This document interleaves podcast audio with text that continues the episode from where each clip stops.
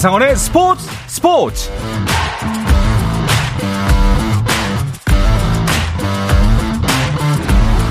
스포츠가 있는 저녁 어떠신가요? 아나운서 한상원입니다. 오늘 하루 이슈들을 살펴보는 스포츠 타임라인으로 출발합니다.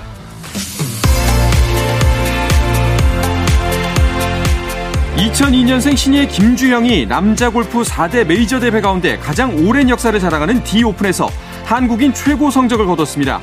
김주형은 제151회 디오픈 챔피언십에서 최종 합계 7언더파로 공동 2위에 올랐는데요. 우승한 브라이언 하먼과는 6타 차이가 났기 때문에 우승 경쟁을 펼치진 못했지만 한국 선수로는 최초로 디오픈 준우승의 영예를 안았습니다. 한편 욘 람, 제이슨 데이 등 세계적인 톱 랭커들이 김주형과 함께 공동 2위를 기록했습니다. 파리 생제르맹 프리시즌 경기에서 햄스트링 부상을 당했던 이강인이 일본 투어 첫 훈련에서 제외됐습니다. 프랑스 레퀴프는 PSG가 일본 오사카에 도착한 지 몇 시간 후 전체 트레이닝 세션이 진행됐고 네이마르는 훈련 전체를 소화했으며 아주 멋진 골도 터뜨렸지만 대한민국 국가대표 이강인은 불참했다고 전했습니다. 축구대표팀 측면 수비수 김문환이 프로축구 전북 현대를 떠나 카타르 알두하일로 이적합니다.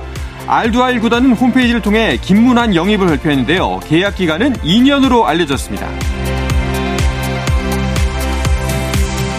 미국 메이저리그 샌디에고 파드리스의 김하성이 안타는 치지 못했지만 볼넷 두 개를 고르며 톱 타자 구실을 충실하게 수행했습니다. 김하성은 디트로이트 타이거스와의 경기에 1번 타자 2루수로 출전해 2타수 무안타 2볼넷으로 경기를 마쳤습니다.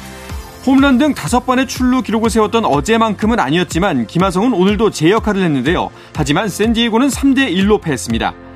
디트로이트와의 원정 3연전을 2승 1패로 마친 샌디에고는 내일부터 피츠버그 파이리츠와 홈 3연전을 벌입니다. 한국인 타자 김하성과 최지만의 맞대결이 예고돼 있습니다. 피파 여자 월드컵 우리의 첫 경기 콜롬비아전이 내일로 다가왔습니다. 거친 몸싸움으로 악명 높은 콜롬비아를 상대로 우리 선수들은 고강도 체력을 앞세워 물러서지 않는 경기를 하겠다며 의지를 다지고 있는데요. 16강 진출을 위해 꼭 승리해야 하는 1차전 대한민국 대 콜롬비아의 경기는 내일 오전 11시 KBS ETV를 통해서 중계됩니다.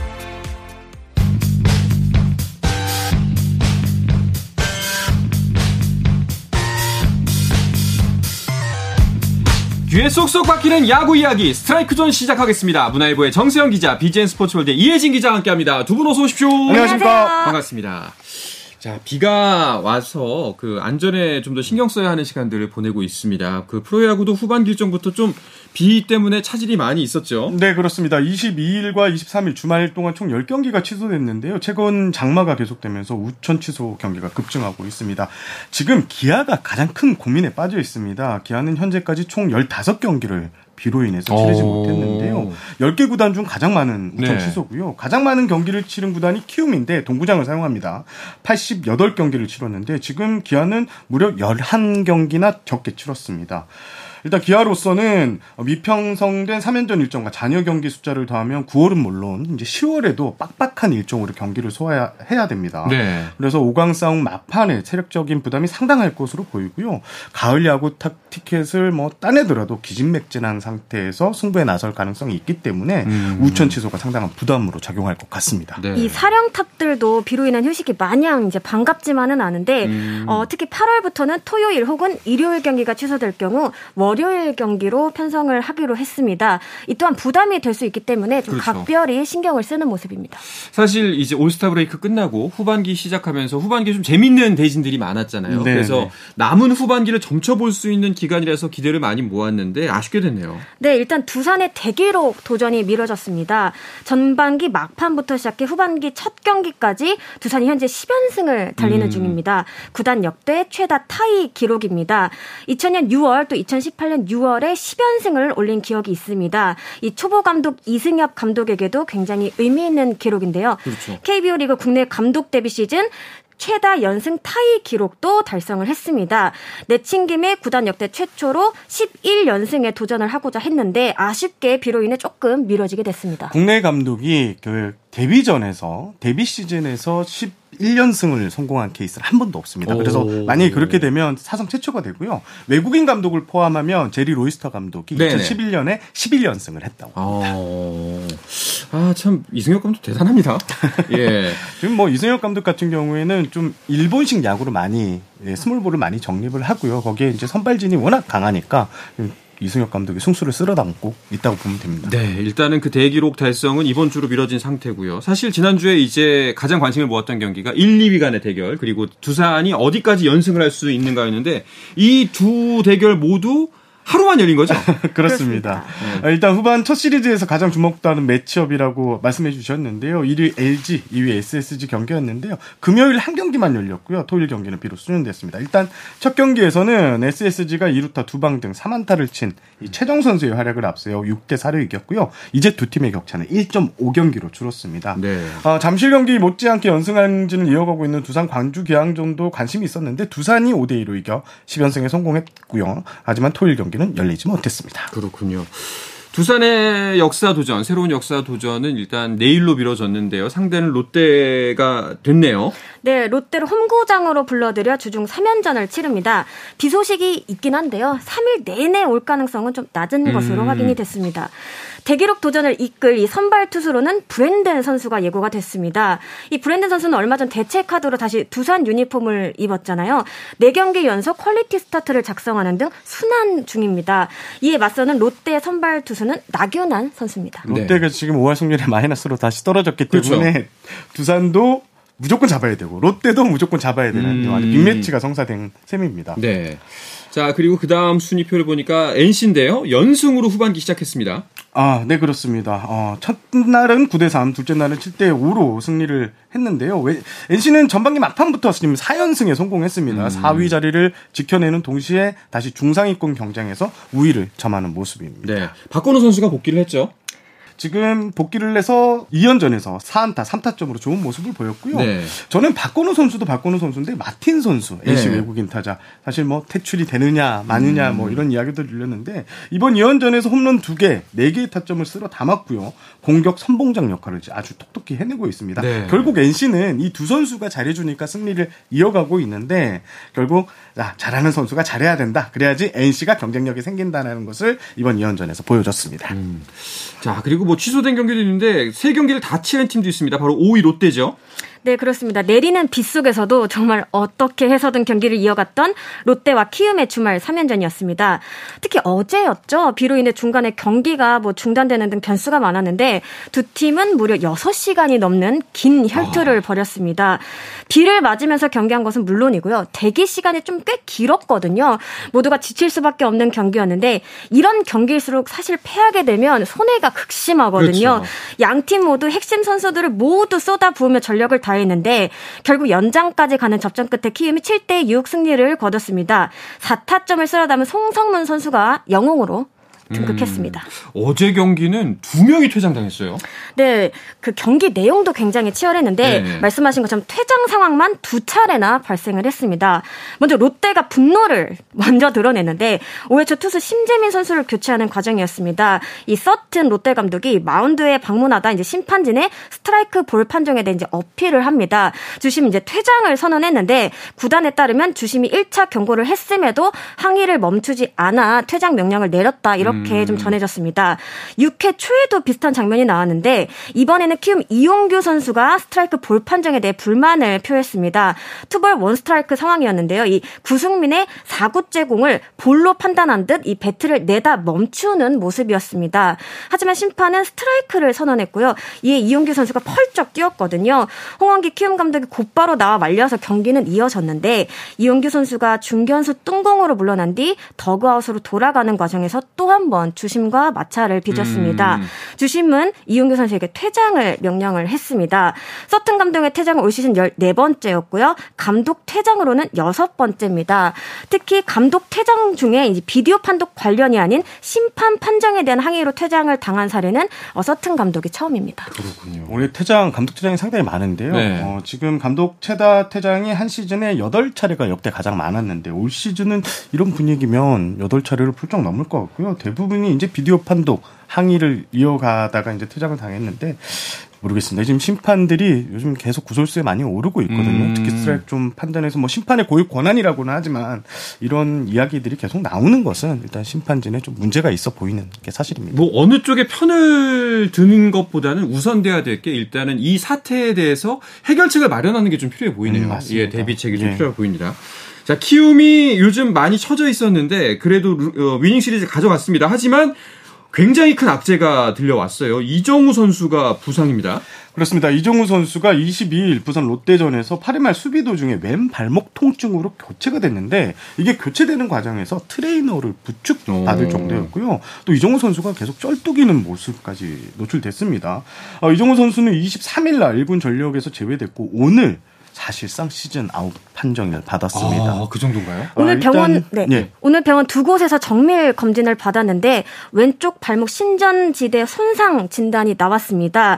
이 발목 힘줄을 감싸는 막이 손상된 것으로 치료를 위해서는 봉합 수술이 필요한 상황입니다. 아. 일단 내일 추가 검진 후에 수술 일정을 잡을 계획인데요. 재활 기간은 뭐 회복 속도에 따라 다르겠지만 보통 3개월 정도 보고 있습니다. 이 항저우 아시안 게임 출격 사실상 좀 불발됐다고 볼 수 있겠습니다. 있겠습니다. 큰일이네요. 일단 지금 7월 24일인데 3개월이면 10월 24일이면 네. 거의 한국 시리즈가 시작될 무렵이거든요. 지금 이종우 선수 같은 경우는 키움에서 없어서는 안될 그렇죠. 존재고 지금 5강 진입을 노리는 키움으로서는 이종우 선수의 활약이 반드시 필요한데 지금 이종우 선수가 초반에는 좀 부진했다가 지금 85경기에서 타율이 3할 1푼 9리에 6홈런 45타점으로 좀 제 모습을 찾아가는 모습이었는데 그런 상황에서 당한 부상이라 너무 키움에서는 치명적인 전력 손실이 아닌가 싶습니다. 뭐 팀 입장에서 보면 정말 큰 손실이고 이정후 선수 개인으로 봐도 사실 이번 시즌을 마무리하고 아주 아름답게 마무리하고 빅리그 입성을 목표로 두고 있었는데 이건 또 큰 영향을 미치는 거 아닌가요? 일단 빅리그 입성을 위해서는 사실 올 시즌 성적보다 지난해 성적까지만 이제 스탯 자료 음. 많이 본다고 해요. 네. 그래서 빅리그 진출하는 데 있어서는 이정후 선수의 이번 부상이 크게 변수가 되지는 않을 것 같습니다. 음. 어, 아무쪼록 정말 그 치료 잘 받아서 건강한 음. 모습으로 돌아왔으면 좋겠습니다. 자, 그리고 KT와 삼성의 경기도 주말 3연전 모두 치렀습니다. 네, 대구 역시 장마를 뚫고 경기를 이어갔습니다. 결과적으로 KT가 2승 1패로 위닝 시리즈를 거뒀는데요. 금토 경기에서 1승 1패씩을 나눠 가진 뒤 특히 어제 경기가 좀 치열했습니다. 양 팀 합쳐서 안타가 32개나 나오는 등 난타전이 벌어졌는데요. 이 쫓고 쫓기는 접전 끝에 KT가 8대 7, 1점 차 승리를 거뒀습니다. 3안타 4타점을 끌어담은 이 김민혁 선수의 활약이 주요했습니다. 이날 승리로 KT는 승패 마진 마이너스 3까지 줄이는데 성공을 했고요. 네. 순위도 6위로 한 계단 상승을 했습니다. 지금 5위 롯데와 0.5경기 차이거든요. 가을 야구가 보인다 해도 그러게요. 과언이 아닌 것 같습니다. 아니 삼성 같은 경우에는 이제 약속의 일요일이었잖아요. 일요일 승률이 굉장히 높았는데 어, 아쉽게 됐네요. 맞습니다. 일요일 승률 공동 1위를 자랑하고 있는 삼성인데요. 그 흐름을 이어가진 못했습니다. 그래도 굵직한 장면이 나왔는데 주인공 베테랑 주장 포수 강민호입니다. 어, 지난 22일 대구 KT전에서 이 엄상백 선수를 상대로 솔로 홈런을 쏘아 올렸는데요. 이게 시즌 12호이자 개인 통산 315번째 홈런이었습니다. 이 박경환 LG 코치를 넘어 새 역사를 쓰는 순간이었는데요. 포수 역대 최다 홈런 1위에 올랐습니다. 지난 6월 홍성은 선수의 1120 타점을 넘어 포수 최다 타점 1위에 올랐었거든요. 통산 홈런 1위, 타점 1위, 출전 1위 등 이 포수 신기록을 여럿 세우면서 아 역시 한국 최고의 공격형 포수다라는 네. 평가를 받았습니다. 사실 지금 다른 기록도 차례를 기다리고 있는데요. 특히 득점의 경우 이 박경환 코치의 기록과 15개밖에 나지 나지 않는다고 해요. 오. 잘하면 올 시즌에 경신할 수도 있을 것으로 보입니다. 그렇네요. 자, 이렇게 지난주에 열렸던 첫 3연전을 되짚어 봤습니다. 뭐, 비 때문에 다 열리진 않았지만 팀 순위에 어떤 변화가 생겼는지 궁금한데요. 정세영 기자가 정리해 주시죠. 좀 전에 말씀드린 대로 1위 LG, 2위 SSG의 격차가 1.5경기로 줄었고요. 3위 두산, 4위 NC, 5위 롯데로 지난주 월요일과는 순위가 크게 변동이 없었습니다. 6위부터는 조금 순위표가 많이 바뀌었습니다. KT가 지난주보다 한 계단 오른 6위로 올라섰고요. 6위였던 기아가 7위로 내려 졌습니다. 키움도 지난주보다 한 계단 올라온 8위에 자리했고요. 하나는 8위에서 9위로 떨어졌습니다. 최하위는 여전히 삼성으로 변함이 없습니다. 네. 아, 이 중위권 특히 이제 5위부터 8위, 9위까지도 뭐 비슷하다고 볼 수 있는데 이 경쟁이 굉장히 치열합니다. 5위 롯데부터 이제 모두 5할 승률을 채우지 못한 팀인데요. 5위 롯데와 9위 하나의 격차는 불과 3경기밖에 되지 않고요. 네. 지금으로선 어뭐 3연전 수입이 나오면 순위표가 요동을 칠 수 있는 이런 상황입니다. 무섭게 치고 올라오고 있는 KT도 6위지만 4위 NC와의 격차를 보면요. 3경기밖에 되지 않거든요. 네. 중위권 싸움이 이제 올 시즌 후반기 최대의 관전 포인트가 될 것 같습니다. 그렇습니다. 자, 이렇게 어떤 팀도 포기할 수 없는 역대급 순위 경쟁 속에서 단장들이 워크샵을 갖고 있다고 하는데요. 과연 이 단장들의 워크샵을 통해서 대형 트레이드가 이루어질 것인지에 대한 관심이 커지고 있습니다. 자, 이야기는 잠시 쉬었다 가서 계속해서 나누겠습니다.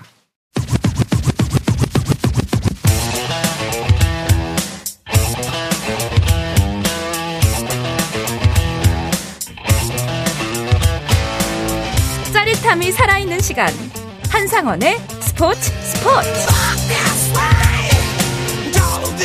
야구의 이슈부터 논란까지 정확하게 짚어드립니다. 귀에 쏙쏙 박히는 야구 이야기 스트라이크 존 비젠 스포츠월드 이혜진 기자, 문화일보의 정세영 기자와 함께하고 있습니다.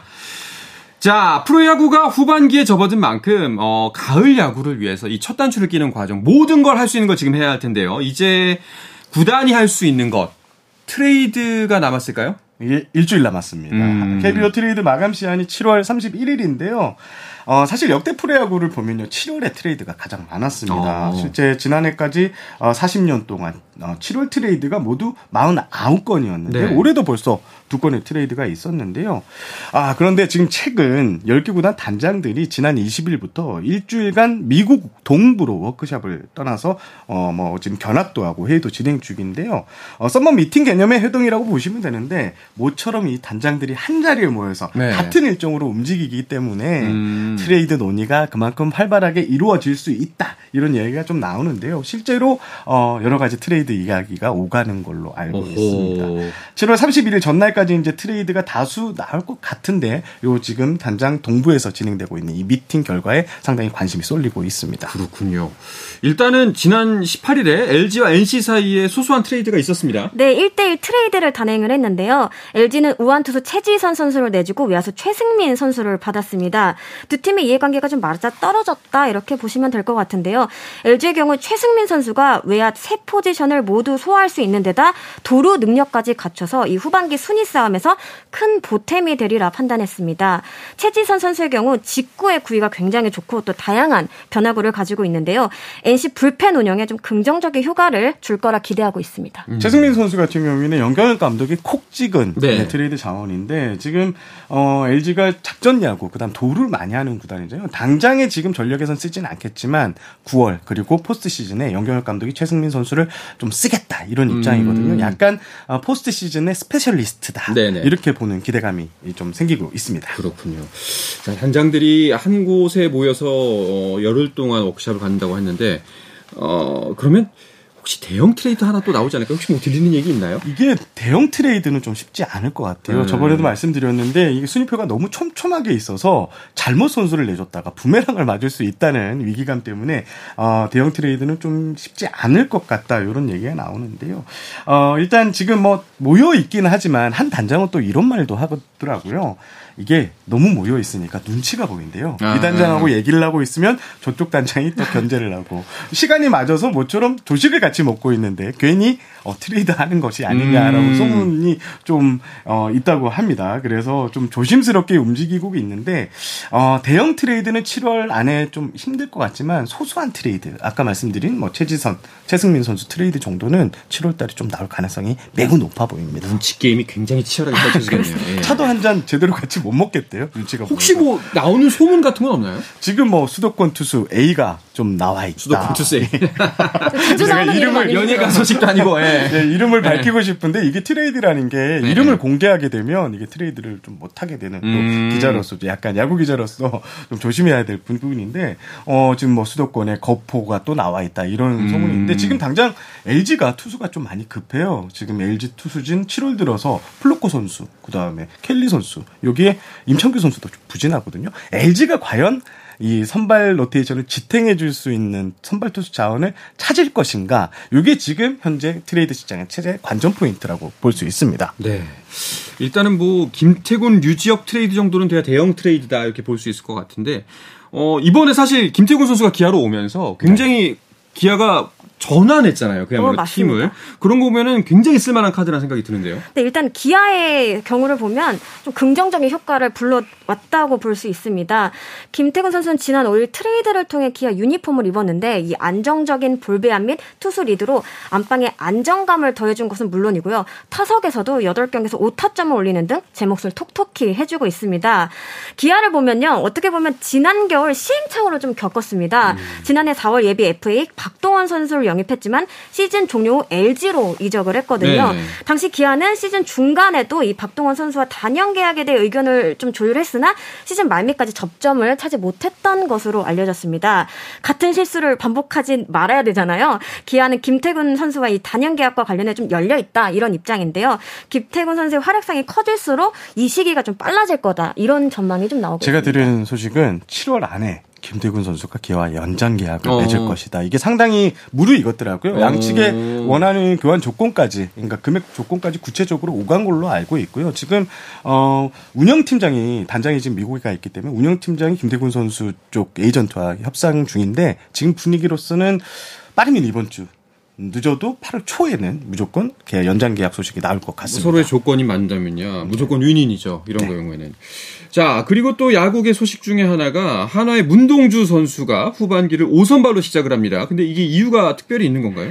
일단 사실 문동주 선수는 이제 프로 2년 차거든요. 네. 또 선발로 풀타임을 소화하는 건 이번이 처음인데 외인 투수 한 자리가 뭐 바뀌기도 했고요. 뭐 전반기 이런저런 일들을 겪으면서 좀 예상했던 것보다 좀 비중이 커졌습니다. 네. 이런 부분들을 좀 고려를 했고 게다가 올해 이제 문동주 선수는 이닝 관리를 하고 있습니다. 132이닝 정도를 소화하게 될 전망인데요. 전반기에 83이닝을 소화를 했습니다. 오는 9월 좀 아, 항저우 아시안 게임에도 출격을 하는데 여기서 10에서 15이닝 3이닝 정도 뛴다고 하면은 이제 35이닝 정도가 남거든요. 음. 8월 말까지 7경기 정도 내보낸 뒤에 휴식하면서 아시안 게임을 준비하도록 할 계획입니다. 그렇게 되면 보다 좋은 컨디션으로 국제 무대에 나갈 수 있을 거라는 기대감도 있는데 어떻게 보면 이런 것들 때문에 좀 앞쪽보다는 뒤쪽에 배치를 했다고 볼 수 있습니다. 그러면 이제 문동주 선수가 불가피하게 자리를 비워야 되는 상황이면은 김서현 선수가 주목받을 수밖에 없죠. 이게 후반기 하나 팬들이 가장 설레는 장면이 네. 아닌가 싶습니다. 이게 지금 김서현 선수가 사실 신인왕 후보도 거론됐고 올해 18경기에서 17.2이닝을 던졌는데 마지막 경기 6월 7일 경기에서 볼넷 하나, 사사구 하나 뭐 이러면서 제구력이 많이 흔들렸고요. 음. 그 이후에 최은혜 감독이 2군에 내려가서 선발 수업 받아라. 네. 계절 학기 들어라. 이런 지금 분위기가 되고 있습니다. 일단 선발로 가는 과정이 상당히 지금 좋은 것 같습니다. 7월 6일 날 고양 히로즈와 원정 경기에서 선발로 등판했는데요. 5.2이닝 5안타 2실점. 김서현 선수가 승리 투수가 됐는데 이게 1, 2군 통틀어서 프로에서 거둔 첫 승이 어, 됐습니다. 네. 일단 97개의 공을 던졌다고 하는데요. 고교 시절에 선발 투수로 길게 활약한 경험이 있기 때문에 문동주 선수가 빠지지만 또 김세현 선수가 다시 선발로 가서 거기에서 또 160km 이상의 강력 강속구를 던질 수 있는 이런 분위기가 형성되고는 있습니다. 이게 하나의 어떤 육성 계획과도 맞닿아 있는데요. 네. 최원호 감독은 이 개인적인 생각입을 전제로 한 다음에 이 특급 유망주는 선발부터 시작을 해야 좀 체계적인 트레이닝이 음. 가능하다라고 얘기를 했거든요. 루틴을 정립하면서 좀 긴 이닝을 소화해야 위기 관리 능력도 좀 키울 수 있고 다양한 경험도 쌓을 수 있다는 생각인데 당초 김서현 선수는 후반기 선발 한 자리를 두고 경쟁을 했어요. 네. 사실 계속되는 비로 인해 좀 퍼포먼스를 보여줄 기회 자체가 좀 적었는데 문동주 선수가 선발 로테에서 빠지면 그 자리를 메울 수도 있고요. 음. 만약에 자리가 마땅치 않다면 다른 쓰임새로 1군에 콜업될 가능성도 일단은 남아 있는 상태입니다. 이 문동주, 김서현 이 두 선수가 약간 프로로서 완성되는 순간 네. 한화가 어떤 팀이 될지 거기에 만약에 류현진 선수가 어. 복귀한다면 와 이러면 뭐 진짜 환상의 로테이션이 되는 거죠. 예. 알겠습니다. 자, 그리고 그 이제 프로야구 리그에서도 소식이 있습니다. 그 메이저리그에서 현재 시행하고 있는 pitch clock을 도입하고 수비 시프트를 금지한다는 소식이 있네요. 네, 지난 20일이었습니다. KBO는 경쟁력 강화를 위해 여러 안을 제시했는데 그 중에 하나가 바로 pitch clock 도입입니다. 말씀하신 것처럼 이미 메이저리그에서는 시행 중인데 KBO 리그에도 도입을 하면서 국제대회 규정 변화에 대비하고 또 경기 스피드업 효과를 노리겠다는 생각입니다. 일단 2020 25년을 목표로 여기에 수비 시프트와 무분별한 투수 교체를 제한하는 규정까지 이제 신설하고자 하는데 이 또한 메이저리그와 같은 방향입니다. 음, 일단은 그 승부치기 그리고 수비 시프트는 알겠습니다. 근데 pitch clock은 어 이제 투수와 관련된 시간 규정인 것 같은데요. 뭐 맞습니다. 시간 제한을 두는 건가요? 아, pitch clock은 경기 시간 단축을 위해 투수의 준비 동작을 20초 이내 끝내야 하는 어. 규정이고요. 투수는 주자가 없는 경우에는 15초, 주자 있을 때는 20초 안에 투구 동작을 반드시 시작해야 됩니다. 이제 타자도 pitch clock에 적용이 되는데 타자는 어, pitch clock이 최소 8초가 남았을 때 무조건 타격 준비를 다 끝내야 됩니다. 네. 어, 투수가 pitch clock을 어기면 볼 한 개, 타자가 위반하면 스트라이크 한 개가 자동으로 올라가는데요. 이게 지금 메이저리그에서 어, 시간 단축에 상당히 효과를 오. 보고 있습니다. 메이저리그 평균 시간이 지난해까지만 해도 어, 3시간 전후였는데 지금 2시간 37분 전후. 많이 줄었네요. 이게 상당히 효과가 있을 거라고 오. 어, 판단됩니다. 이 피치 클락은 어, 어떻게 생각하세요? 타자에게 더 유리할까요? 투수에게 더 유리할까요? 실제 메이저리그에서는 네. 이게 투수에게 좀 약간 불리하다 음. 이런 얘기가 나왔고요. 실제로 어, 투수가 좀 긴장하는 그런 포인트를 봤을 때 타율이나 전체적인 수치들이 많이 올라가 있다 이런 분석이 나오고 음. 확실히 있습니다. 쫓기는 건 투수니까. 그렇죠. 이런 예. 근데 이게 또 바로 시행되는 건 아니죠? 네, 일단 장비부터 갖춰져야 되는데 KBO는 올해 하반기 관련 규정을 정비하고 퓨처스 리그 및 KBO 리그 전 구장에 이 pitch clock 운영 장비를 설치하겠다는 계획입니다. 일단 내년 시즌 퓨처스 리그에서부터 적용을 할 예정이고요. KBO 리그에서는 시범 운영을 거친 뒤에 도입이 될 것으로 보입니다. 네, 알겠습니다. 자, 이제 내일 다시 새로운 대진으로 한 주 일정 시작합니다. 어떤 대결이 열리는지 먼저 주중 3연전부터 짚어주시죠. 일단 두산이 아까 말씀드린 대로 25일, 27일까지 홍구장 잠실에서 롯데를 부려도 3연전을 치릅니다. 일단 11연승, 구단 최다승 여기에 이승엽 감독이 한국 프리야구 최초 감독 데뷔 어, 11연승을 성공할지 이게 가장 관심이 가는 포인트고요. 어, SSG하고 삼성 대결도 좀 관심이 모이는데 대구에서 경기를 또 펼치고요. 어, 광, 마산에서는 NC와 기아 그리고 수원에서는 KT와 LG가 주중 3연전 첫 경기를 갖습니다. 알겠습니다. 주말 3연전 대진은 어떤가요? 주말엔 잠실 라이벌이 기다리고 있습니다. 두산과 LG가 만납니다. 올 시즌 맞대결에서는 LG가 두산의 5승 2패로 앞서고 있는데요. 시즌 초에 두산과 지금은 또 다르거든요. 현재 1위 LG 와 3위 두산의 격차가 또 5.5경기 차로 꽤 크지만 만약에 두산이 수입승을 할 경우 판도가 달라질 수 있기 때문에 좀 주목이 되고요. 어, 그 밖에 인천에서는 하나와 SSG가 창원에선 KT와 NC가 또 광주에서는 롯데와 기아가 고척에선 삼성과 키움이 만납니다. 알겠습니다. 자, 무더운 여름이지만 이번 주도 야구와 함께 즐거운 한 주 보내시기 바라겠습니다.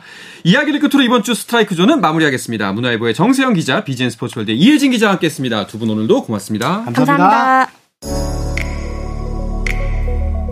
내일도 저녁 8시 30분에 뵙겠습니다. 한상원의 스포츠 스포츠!